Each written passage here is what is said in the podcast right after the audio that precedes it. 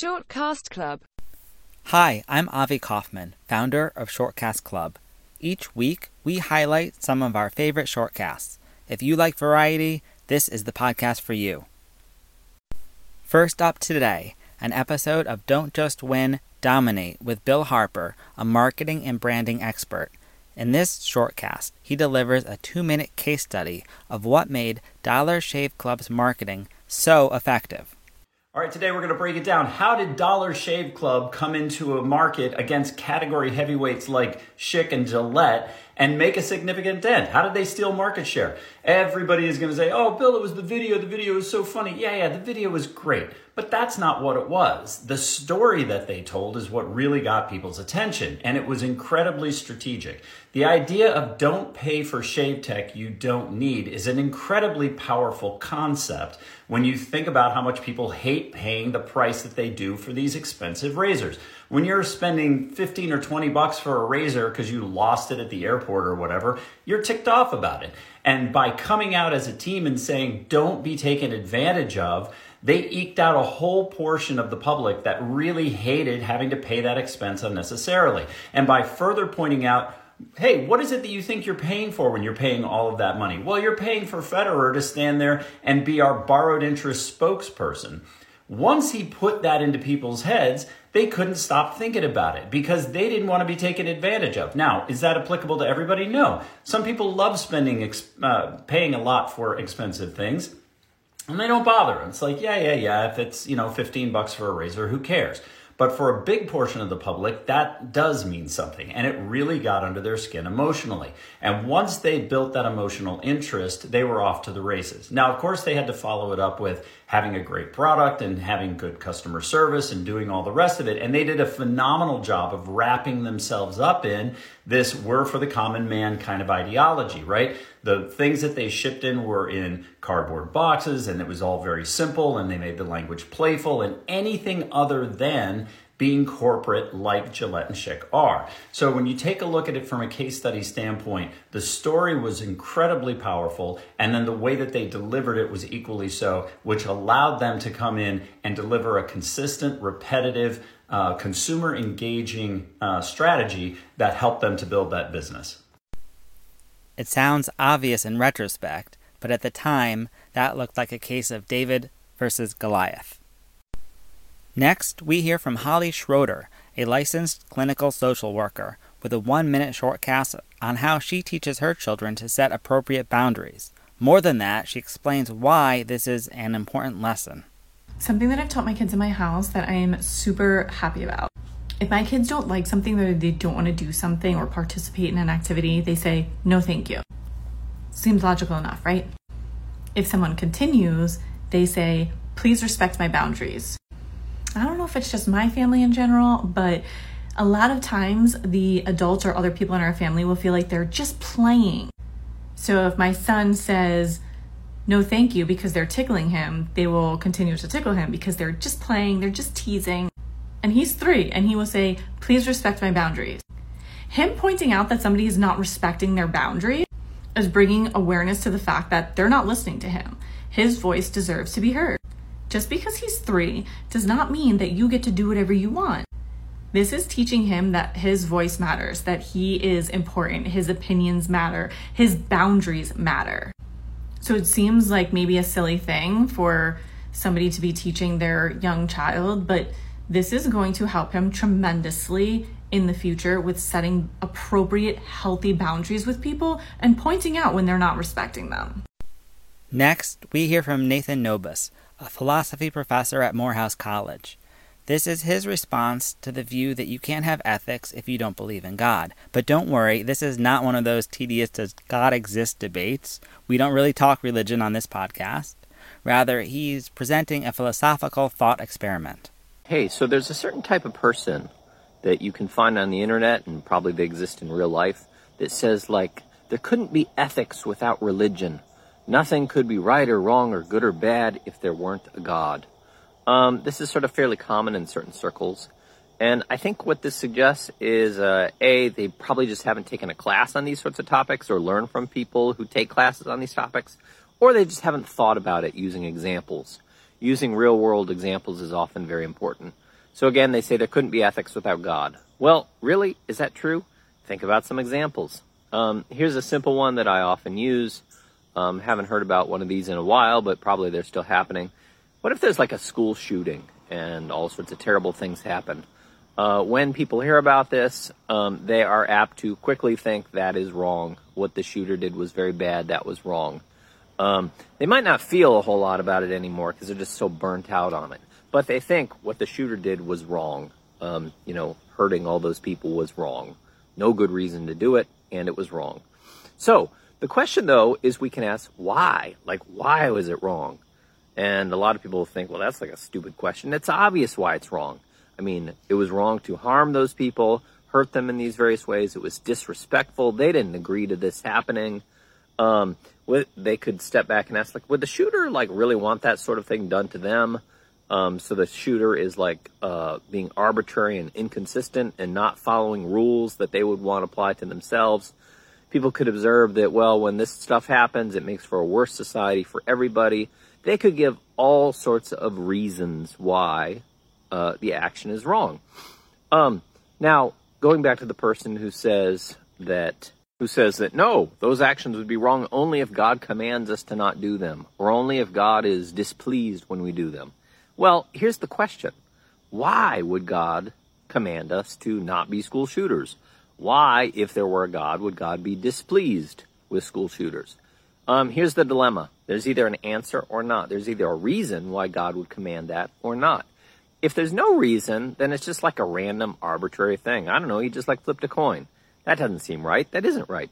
However, if there are reasons why God would command people to not be school shooters, be displeased, well, what are those reasons? Those reasons are all the things that people mentioned a few moments ago. Um, you know, it's harmful, it's disrespectful, it's mean, it's arbitrary and inconsistent. Um, there's all sorts of reasons. So those reasons would be why God would command us to not do this. So ultimately, this is why it's just sort of not true no, it's not true that you can't have ethics without religion um, or belief in God or God existing. Because if God would command things, God would command them for reasons, and we can figure out what those reasons are and talk about them and stuff like that. So there's a lot more to say here, but um, this is a common criticism of this sort of view that goes back to Socrates a couple thousand years ago related to the Euthyphro problem. Oh, let me throw in one more little thing people sometimes respond, well, doing those sorts of things is contrary to God's nature, God's essential nature. Well, again, why would God have that nature or a nature that opposes school shootings as opposed to one that celebrates school shootings? There's either a reason or not. And uh, if it's not, it's just this random thing. God could have been different, but that doesn't seem right. So there are reasons, and those reasons are um, what makes actions wrong and not wrong. All right. This is a real quick thing. Uh, take an ethics class, learn more about these sorts of things, uh, dive deep somewhere else. All right, I hope this helps. Bye. Fourth on our podcast this week, we hear Trivium U Timeless Training for Professional Communicators with Dr. Ben Crosby, a professor of communication. In this episode, he explains how better to answer a question, specifically for a job interview, but this really applies to any setting tips for being remembered in a job interview, how to answer a complex, difficult question. Here's the main piece of advice I give people don't answer the question right away. That's what most amateur communicators do. They get a question, they blurt out an answer. It's probably a complex question, but they don't care. They don't understand the meaning of the question. They just want to look like they're in command, so they rush through an answer. It's rambling, it's incoherent, it's irrelevant. Instead, do this stop, and restate or rephrase the question. For example, let's say the interviewer asks, What are some of your expectations in your role in this job? Sounds like a simple question, but it's not. That calls for a restatement or rephrasing. So you stop, you pause, and then you say, It sounds like you're asking what some of my expectations are in terms of what I would get out of the job, and maybe what my expectations are in terms of what I would contribute within the job. Is that correct? And the interviewer is going to say, Yeah, absolutely. And now you have an organized answer that you can give. You can talk first in terms of these expectations and second in terms of these expectations. When you restate or rephrase, you take command and control of the question. You seem like you're in control now because you are in control. And now you can give a far more informed answer.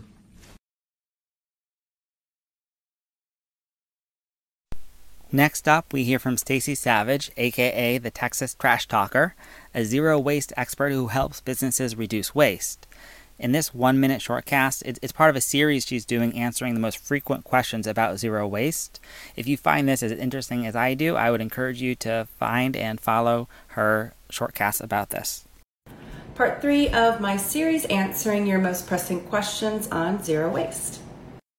Again, these are the most uh, searched questions online regarding zero waste, so I am tackling them for y'all one by one. We're going to start right here uh, with the darkest green uh, question Does zero waste make a difference? Absolutely.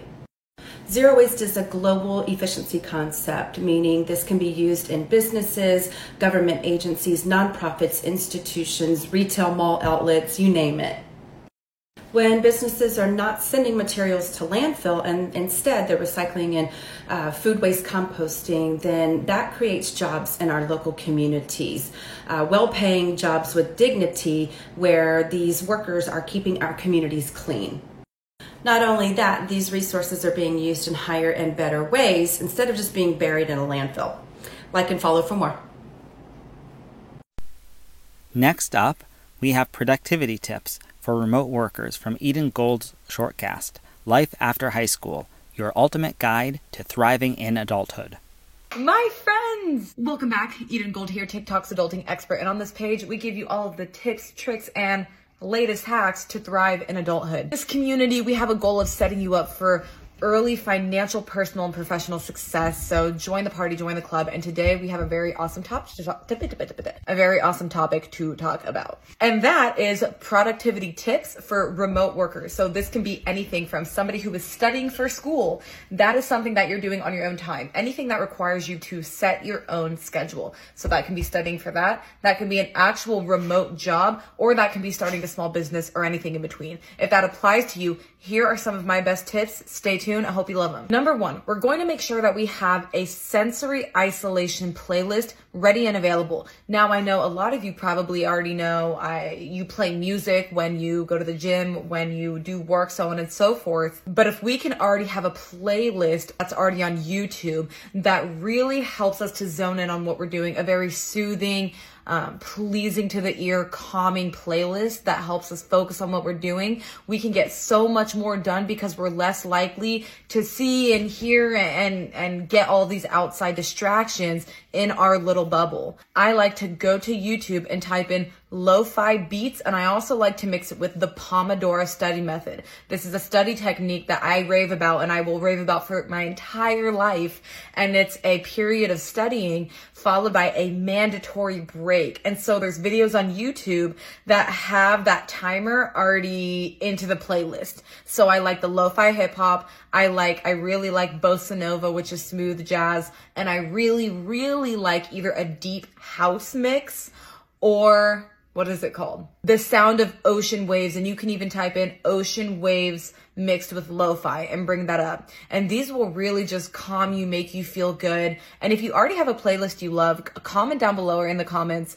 what that playlist is so we can all check it out. Two, we're going to talk about some visual cue seating. What that means is that you're not going to be facing where the door is opening because your peripheral vision actually accounts for 80% of your vision, whereas what you can directly see only accounts for 20% of your vision. So the majority of what we see is in our peripheral vision and not what we're exactly staring at directly. So if you are trying to focus, but you keep seeing people walk in the door, walk out of the door, wave their hands, you know, we always talk with our hands, so on and so forth, it can be very distracting, even on a subconscious level, where you might not even realize it. And then you're like, okay, why was I at the coffee shop for four hours and feel like I got nothing done? That can be why, even if you're not directly aware of it. So sit somewhere not facing the door. And a pro tip would be that if it's raining, sit facing a window because there's something so soothing about seeing those water droplets just on the window that you're looking at. And it can bring you a lot of, a lot of peace. Thanks, Cora.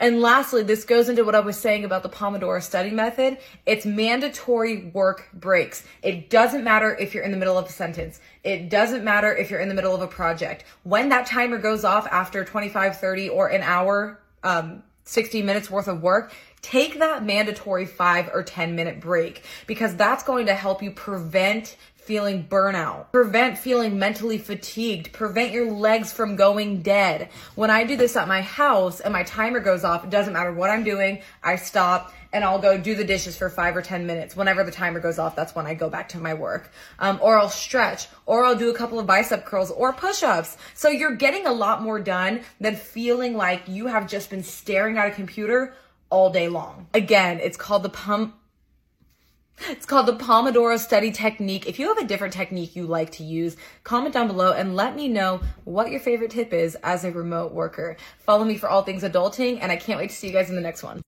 For my sensory isolation playlist, I usually put on some EDM or electronic dance music. Seventh on our shortcast playlist today, let's hear from Janelle Romero, a New York City labor and employment lawyer. She shares with us an inspiring part of her story and law school application from seven years ago going through a lot of old documents and deleting things I didn't need anymore, and I came across my diversity statement when I applied to law school. One of the documents that a lot of law schools make you submit is a diversity statement. It's basically your opportunity to explain how you and your background would contribute to the diversity of the school and of the legal profession. So here's mine. Keep in mind I wrote this in 2016. I was fortunate enough to be born into a large, loving family that has kept very close ties to its roots in the Dominican Republic. Because my culture was such an integral part of my upbringing, I wasn't always aware of the differences between my peers and myself, such as the fact that a household of seven people is not considered average. When I was 12 years old, my father was deployed to Iraq for a year and a half. It was during this time that I truly learned the importance of family and tradition in my household. Being the oldest, I had to mature much more quickly than expected in order to help my mother, seeing as my younger sister was only six months at the time.